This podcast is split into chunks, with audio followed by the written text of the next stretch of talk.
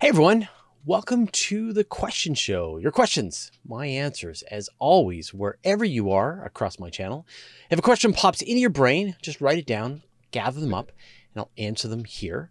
Uh, I just want to give a sort of a reminder that you know people ask me like how they can support, how they can help out what we're doing with Universe Today. And Universe Today isn't just me; it's a giant team of writers. Most of our energy is spent writing articles over on the Universe Today website, but also recording the podcast versions of everything we do, as well as doing the YouTube videos and a lot of other projects. So the best way to participate in that is to join our Patreon and you know, like if you've been like enjoying our content for years, maybe decades, because we've been doing this for 20 years, uh, and you're feeling a little guilty and you have some money to spare, then join the Patreon.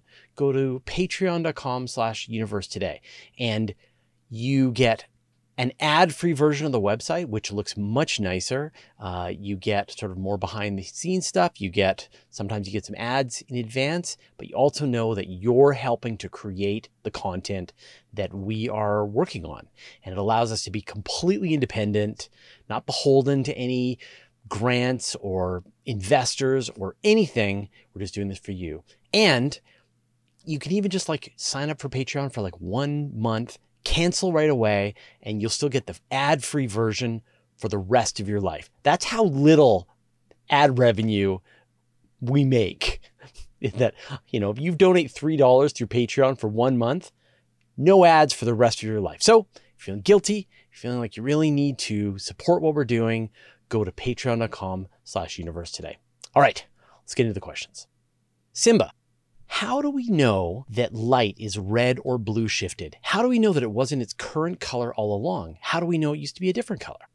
So astronomers talk about this idea of red shift or blue shift. And essentially it falls into this idea of the Doppler shift. And I'm sure you know this experience, right? When an ambulance is driving towards you, you hear one sound, and then as the ambulance goes past you, then the tone changes you know, or like a horn, you know, as they go past, right?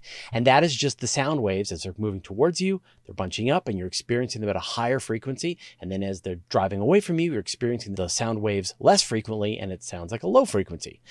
And it's the same situation with light. And so if the object that is emanating the light is moving towards you, then the frequency of the light shifts towards the blue end of the spectrum. And if the object is moving away from you, then the frequency shifts towards the red end of the spectrum. And I guess the question is like, if you see something that is blue, how do you know that it used to be red? How do we know that it's not just a blue star? So astronomers use this technique called spectroscopy. And what they do is essentially they look at the light from any object. You look at a fire, you can look at the sun, you can look at a light bulb, anything. And you then put it through a spectrum. And so the light gets expanded out and you get that rainbow. But the rainbow for different kinds of objects changes depending on the chemicals that are in it. And so you'll get these little lines inside of it, darkened areas where various wavelengths are able to be identified throughout that entire spectrum. And so chemists have gone and taken pretty much every element that they know of, burned it, shot it with a laser, done everything they can to get it to give off light.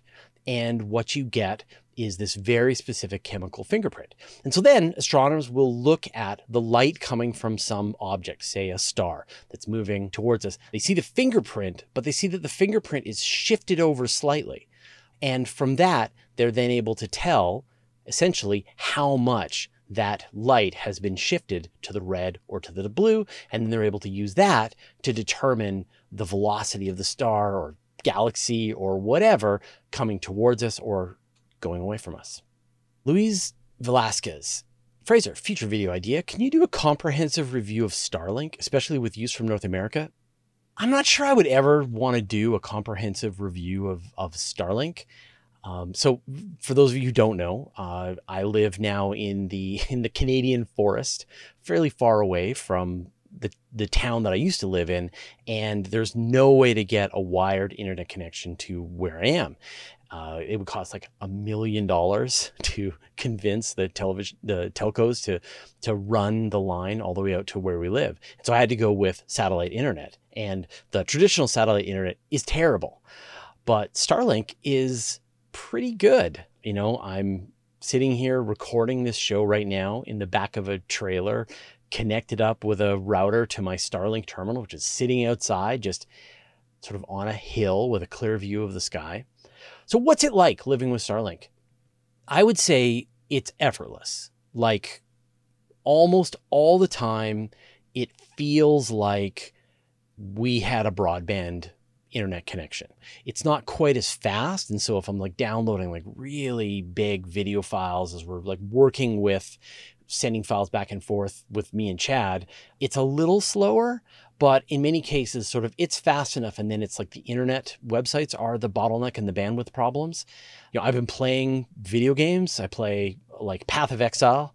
Um, and so the ping times are when when it's working perfectly, the ping times are about 35 milliseconds, which is fine, which is good enough for me to be able to play the game. I probably wouldn't be able to play a competitive game against other people, but I do get lag spikes and they kill me.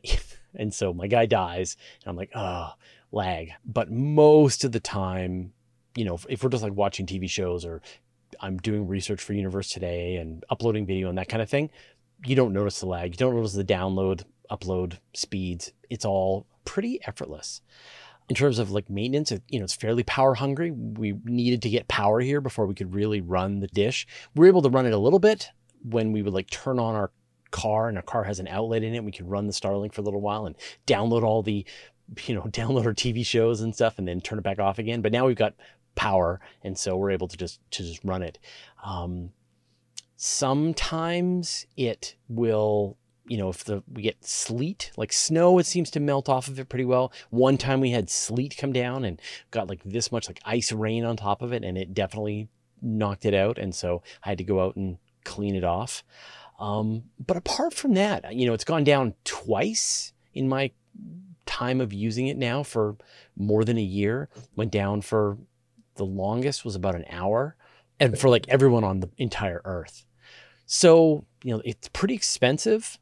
I pay about $110 a month, which is about the same price that I was paying for my wired connection, but my wired connection was ridiculous. It was like gigabit internet, and now I've only got, say, 200 megabit internet.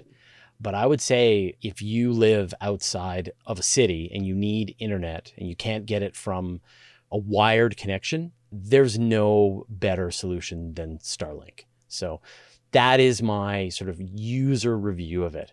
My astronomer opinion of it is uh, less good, but we can save that for another day. Douglas Williamson. Why isn't the atmosphere of Venus a productive place for humans to visit and colonize? I mean, just trying to live in the air is really tricky. Like, like if you think it's hard to go to a place like Antarctica or Mars, where the conditions are really bad, all you've got to work with on Venus is the air. You're because if you go down to the surface of Venus, obviously you will die. It's incredibly hot, incredible atmospheric density. It rains sulfuric acid. It's a very bad day. But if you go up into the higher atmospheric levels, you get to a point where the temperature and the pressure are kind of Earth like. And in fact, the air that you would use to breathe would be a lifting gas. You could live in a balloon that is your air and float around in the cloud tops of Venus. But there's no other resources that you could grab, like you wouldn't be able to get any metal or any rock or anything, really. Only what you could pull directly out of the atmosphere.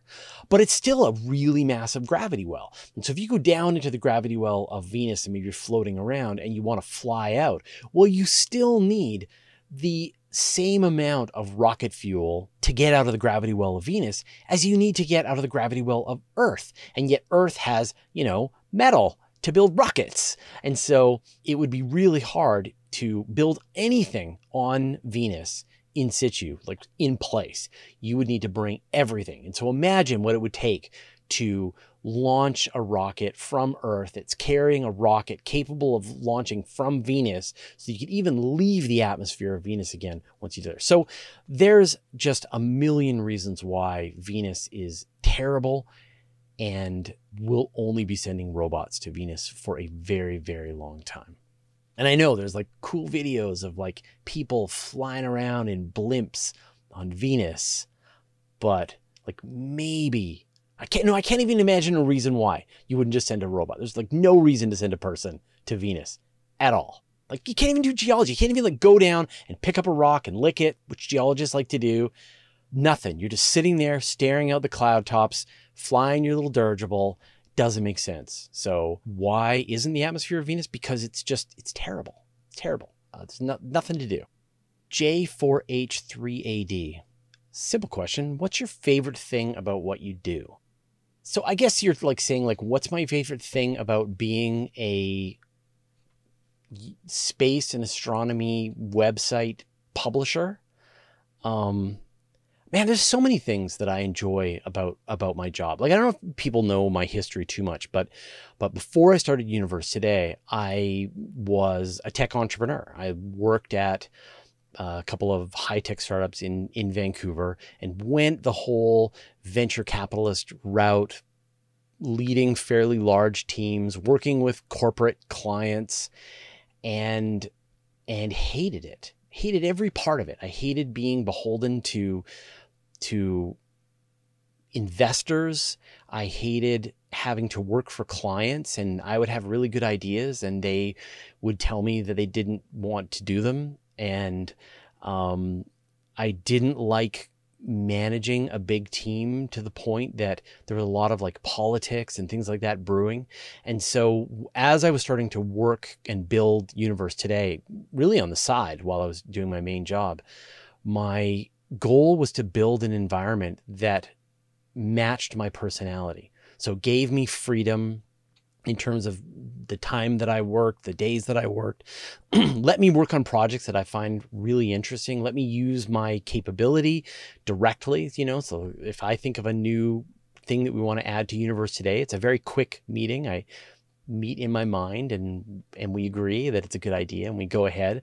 I wanted to make an environment for the team that works with me that was like really positive and really um effortless for them and sort of a joy to to work with me and the rest of the people on the team. And so I think that's it. I think for me the thing that's I love the best is just having the freedom and to run the kind of organization that I would want to work for. And you know, the fact that I happen to work on space and astronomy is is fortunate. I love the field, but it's more about building an environment that I really enjoy. Chris Van Zegeren. Hey, Fraser, how do you determine when something is standing still in the universe, when it experiences the least amount of time dilation? That's a trick question because the whole way that time dilation works is that everything is in relation to everything else. So if you and someone halfway across the solar system happen to be moving in such a way that the difference in your speed is very low, then you're going to experience very little time dilation. But the farther away you go between you and someone else, now you're moving apart at faster and faster rates. And so you're going to be experiencing different amounts of time dilation. And so there's no place in the universe that is not moving. Like if you take one side of the universe and another side of the universe, there's about a 60,000 year difference in experienced time just through time dilation. And you're just going to have various versions of that. So the place that is the least amount of time dilation is the person who's right beside you. Now, is there a place in the universe that isn't moving? And the answer is kind of no. But our local group is sort of moving compared to the cosmic microwave background radiation in a certain speed. And that's just through the motion of the galaxy compared to this sphere of cosmic microwave background that's constantly blasting at us. But it's not actually like the middle of the universe or a point of of of no motion or minimum motion. So you kind of there's no place.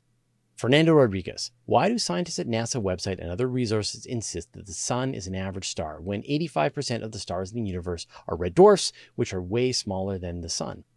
I, I feel like it's a habit. Like the sun is just an average star, and the solar system is just an average solar system. The Earth is just an average planet, and you're not special. It's like the Copernican principle that we don't exist in any special part of the universe at any special time, that everywhere else in the universe is kind of roughly the same as where we are. The laws of physics are going to be the same. The amount of matter, the kinds of stars, the amount of planets, the size of galaxies, as far as you go in all directions, everything is roughly the same. But of course, Earth is very special to us, but in the grand scheme of things for the universe, we're not special. But there's nothing super extreme about the sun, so maybe that's where they're getting this from. But you're right. The vast majority of main sequence stars are red dwarfs. And main sequence yellow stars, G2 stars like the sun, are less common. And then really giant stars are even less common. So I don't know. I don't know. I think it's just like a they're just like saying like not like it is exactly down if you take all of the stars and the mass across the entire universe and you average them out and the sun is right in the middle um it's not like that. It's just like it's like it's there's nothing weird about the sun compared to any other star. Mike jones how do you know that we're not special? Have you been around the galaxy to see all the same mars and venuses everywhere to make that claim so I guess this is a follow on. This is the advantage of showing up to this live is people can ask follow on questions. This idea, the Copernican principle that we are not special is just an assumption that just says the only way that we can make any kind of scientific progress about our understanding of the universe is to first assume that we're not special. That that star in the sky that we can see is kind of like the sun and it has the same process going. It has gravity pulling it in, it has light pressure pushing it out. It's made of chemicals left over from the Big Bang, as well as other subsequent star formation. It could have planets that are orbiting around it. And if you go far away, there's a galaxy, and that galaxy is filled with stars, and those stars are experiencing the same kind of gravity that we are here and all of the electromagnetic forces. And you just have to make that assumption because if you don't, then you can't understand anything, right? You're like, what's that galaxy made of? And it's made of purple. It's, it's made of yes. And the power of gravity is dream.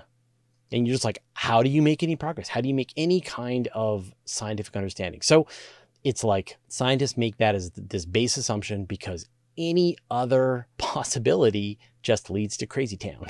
And like, good luck making any kind of scientific progress. And yet here we are using the internet and mapping the cosmos and having GPS satellites and exploring the solar system using this basic assumption that the laws of physics are the laws of physics. And even if you go to Mars, the laws of physics are still going to hold. OMG poopy. What effect do the current sanctions on Russia have on space exploration in the future? This is still an unfolding story, and you know, I'm going to give you some high level ideas, uh, but uh, my good friend Dr. Pamela Gay and the team at Daily Space just did a really comprehensive episode about all of the implications for the war and what impact that's going to have on space exploration just in general. But I can give you just like a few examples. And it's not necessarily sanctions, although in some cases it's sanctions. The Atlas rocket uses Russian built engines and eventually they're going to run out. Now, Atlas has enough of those engines to be able to launch their remaining payloads. The Cygnus cargo vessel launches on a similar platform that uses Russian engines, and that's going to be a bit of a problem. They're going to need to come up with a new booster stage that's going to be able to launch the Cygnus up to the International Space Station. And the Cygnus is kind of special in the way that its thruster configuration is. It's very good at helping to give the International Space Station a boost. That said, SpaceX has said that they can fill in the gap with Cygnus, both in providing cargo, but also in helping to boost the space station. But we'll see about that. The head of the Russian Space Agency posted like a really weird video with really um, nationalistic music showing how the Russian segment of the space station could detach from the rest of the station and fly off for action and adventure. Uh, but it has very small solar panels and how to be resupplied, and there's all kinds of issues. But it could be possible that the International Space Station has to shorten its timeline significantly. The European Space Agency's ExoMars mission is a collaboration between the European Space Agency and the Russian Space Agency. And the rocket and the descent vehicle were all going to be done by the Russian Space Agency. So for the ExoMars mission, it's definitely going to be delayed. It's not going to launch in 2022. Maybe it'll launch in 2024 if things can be patched up. Otherwise, big chunks of that mission are going to have to be rebuilt. All of the Russian launch team members down at the European Space Agency's launch facility in South America have left. And so they're not there to support any Russian launches, which aren't going to be happening. We've seen OneWeb has had its rocket mission canceled, and now it's going to have to find a new launch provider to send up its satellites there's a Russian mission that has a German instrument on board, and the Germans have decided to turn off the instrument. And so now they're no longer receiving science data from this instrument. So these are just like a few of the implications so far, but we're going to see a lot more implications if this drags out. You know, it's really heartbreaking for me because if you've watched a bunch of these episodes, I've said this many times in the past that I love the fact that the Russians and the Americans came together to build the International Space Station with support from the European Space Agency and the Japanese Space Agency and the Canadians, that it really is an international space station. And people from many different nations go up to the station and they hang out and they have a good time. That American astronauts learn Russian and they train at Star City in Moscow and then they launch from the Baikonur Cosmodrome on a Soyuz rocket not anymore, though. Now they can launch from SpaceX. So it's the end of an era.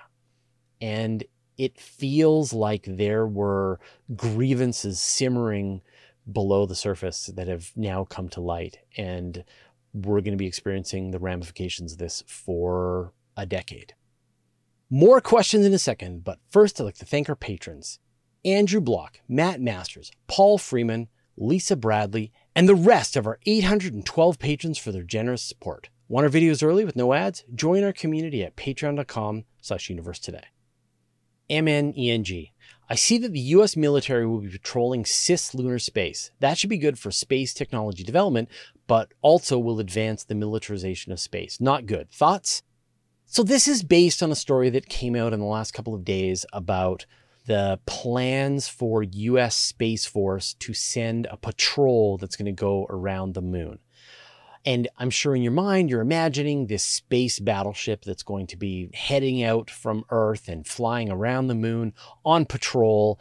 But that's not what it's going to be. It's going to be like a satellite that has the capability to detect other satellites in the region and report information back to see if there's anything going on happening on the surface of the moon that maybe we're not aware of. But right now, like anything that's going to the moon has to launch from Earth, and the trajectories are very well known. So I wouldn't be super concerned. There's literally no military use of the moon. It's so far away. Like, yes, there is a military use of space, but it's really low Earth orbit and geostationary orbit. And once you get out to the moon, there's nothing out there to protect, there's nothing out there to patrol. And so it sounds more like them just developing an interesting mission that's going to allow them to test out further capabilities. And I wouldn't be too worried about it until there's like anything on the moon that is worth protecting a base, a station, whatever, or multiple bases and stations. Like go and see For All Mankind. And they've got this future where there's like a base on the moon for the US and a base on the moon for the Russians. And there are various tensions that go on. And then you could, it would start to make sense to have some kind of military presence out at the moon. But for now, no. Liquid Flames. Any advice for an aspiring writer? Sure. Uh, you're not going to like it.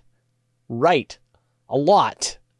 That's my advice. It's like any advice for an aspiring plumber. Plumb a lot, and you'll get better at it. Learning to write is a skill, it's a practice, and you have to do a lot of it. When I started my writing career more than 20 years ago, I was really good friends with a with a writer, a guy named Nigel Findley, and he was a professional writer. And so he would write a lot of like if you play role playing games, you play like Dungeons and Dragons or Shadowrun especially, and you just go look at the names on your books, many of them were written by Nigel Findley. He was a very prolific game writer and he would just write all day long. He would sit down, he would write for eight hours. His goal was to write about 5,000 words every day. And so if you wanted a, uh, an adventure, he would have it to you in less than a week. If you wanted a source book, you would get it in about two weeks. And if you wanted a novel, you would have it in about six weeks. And that he just wrote so fast and so consistently. And, and, his advice was really learn to write fast and then you'll learn to write well. And I've followed that advice. And so I'm a very fast writer. And that just comes from mountains and mountains of practice. Just being able to take the thoughts in your mind and turn them into words on the screen as effortlessly as possible. Writing is always going to be hard. It's always difficult. And, you know, people experience this idea of of writer's block, but like writing is a job, like any job. And the way you deal with writer's block is you sit down and you write. And it might be garbage, but you write. And oh, then you kind of, you're not into it, and then you get into it, and then you can't stop. And so that's sort of my advice to, to being a writer. How you get work in the industry.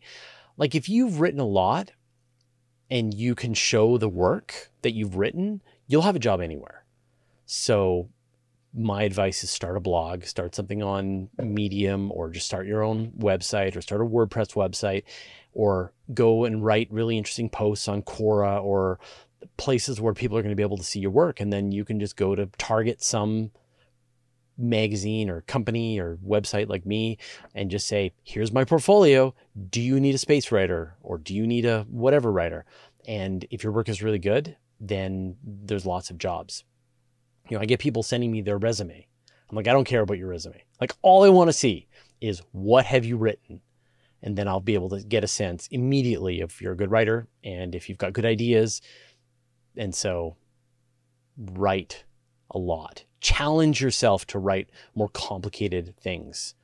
Uh, and you can't go wrong. Shalaba Meta. Why a sudden pro brush to L2? Is it due to some new capabilities or new requirements or some other realization? So L2, I assume you're talking about the Sun Earth L2 Lagrange point. And that, of course, is the place that is on the far side of the Earth. And so you've got the Sun, the Earth, and the L2 point, and it's located about a million and a half kilometers away from the Earth. And that's the place where James Webb has gone. Like it makes a ton of sense, right? Because James Webb has the sun shield, it needs to be maintain cold. And so at L2, it can put up its sun shield, and the Earth, the Sun, and the Moon will all be in the same location, blocked by the sun shield, and it'll be in eternal darkness. And there's been a bunch of other missions, and they all go to the same L2 point for roughly the same reason, which is that if you want to observe most of the sky, then you want to take the sun, the earth, and the moon and hide them in one tiny little corner where they're always going to be there together. And then you get the rest of the sky. It is just a very useful place to go for astronomy for space telescopes. But there's been a bunch of observatories that have gone to L2, not just James Webb. And anytime people are going to want to keep the sun, the earth, and the moon clustered together in their field of view, you're going to see a spacecraft going to L2. Kobo Bunny. There might be a good chance for life around M dwarfs if they have large gas giants in the habitable zone with water bearing Earth sized moons. We don't know yet. Red dwarfs, M dwarfs, are dangerous little stars. When they first get going in life, they can release flares that are a hundred thousand times more powerful than the kinds of flares that the sun throws out. And because these stars are smaller and give off less light, if you want to remain in the habitable zone around them, you have to be really close. You've got this double problem. You've got the stars giving off flares that are up to 100,000 times more deadly, and your planet is tucked in really close to the star, and it's going to take these flares right on the chin time after time. Does a gas giant protect you? And so, like a gas giant might be able to generate a very powerful magnetosphere, but it's not going to be protecting the moons. Maybe you've got an Earth sized moon orbiting around the gas giant. It's not like the magnetosphere is going to be protecting you. In fact, if anything, the magnetosphere of the gas giant, like Jupiter, is going to cause even more damage. Like we know that the environment at Europa is quite dangerous because it's in very close to Jupiter. And it's got this very dangerous radiative zones that are going on. So I don't think that being a planet orbiting around a gas giant gives you any special benefit. Maybe if things line up perfectly and you happen to be behind the planet when one of those deadly flares gets blasted and you get protected, then every now and then you get saved, but there's no real special advantage. John Suffield. If our sun was formed in a huge nebula and if there were several stars formed in the same region, where are those stars now? Astronomers assume that that the sun formed in a solar nebula, kind of like the other stellar nebulas that we see out there, like the Orion Nebula or the Pleiades. And you've got this large cloud of hydrogen gas. It collapses down into multiple stars. Some of the stars explode as supernova, but you get lots of other stars that are smaller. And then over time, the powerful winds blow away all the remaining gas and dust in the region. And then you've just got these stars in this large amalgamation, this a star cluster. And then over time, as the star cluster interacts with the other parts of the galaxy, the stars get stripped away. They drift away from this cluster over time until the cluster is completely broken up. And then the stars just turn into this long stream that wraps around the Milky Way. And then some of the stars go higher up the galactic disk. Some go lower down, some move inward, some move outward. And so then they just really kind of mix up, and it's really, really hard to tell where those stars are. And astronomers have some candidate stars that they think might have formed in the same solar nebula as the sun. And so the clues they have one is the velocity and direction of the sun. Like if you had a star that was moving in the complete opposite direction of the sun, that would be super weird. And you wouldn't think that they formed together. But a star that's in a roughly similar trajectory as the sun. And then the other thing is the chemical signatures. So all of the stars that formed in that stellar nebula formed out of the same raw material. And so you would assume that they would all have some version of the same chemistry and would have a very similar fingerprint. We mentioned this earlier in the episode, a chemical fingerprint. And so astronomers have found a couple that that look like they have the same chemical fingerprint and also a very similar trajectory to the sun. And it's thought that maybe these stars were once part of the same solar nebula as the sun. Gaurav Sharma why is the Parker Solar Probe able to survive the sun, but the Venus landers have such short lives? The Parker Solar Probe is designed with a gigantic heat shield to protect it when it moves through the closest point of the sun. And it does it very, very quickly. It's kind of like a comet. And it flies in, does its imaging of the sun, moving at a really high velocity, and then flies back out to the top of its orbit, cools down, gets rid of all of that heat, and then comes back down in. And there's a couple of reasons. One is that you're out in space. And so the amount of energy that you're going to be receiving is different when you're out in space than when you're in an atmosphere and you're getting this conductive heat that is permeating your entire spacecraft. It has a very thick radiation shield that it hides behind. And this shield is getting blasted by radiation and heating up. And then it doesn't make it all the way through this heat shield by the point that the spacecraft gets out of the close danger zone. While, say, with the Venus spacecraft, they landed on, they didn't, it's not like you can have a heat shield against this all consuming, incredibly hot 450 degree Celsius atmosphere, intense pressure. So it's just really different environments. It may be very hot near the sun, but it's out in space. And so the only way for the heat to build up on your spacecraft is through radiation, and it keeps that shield in front of it. Hopefully, we'll be able to see Venus spacecraft last a lot longer than the than the Veneras did because I want to learn more about Venus. Flo K. If you had a billion dollars at your disposal, what scientific project would you choose to realize?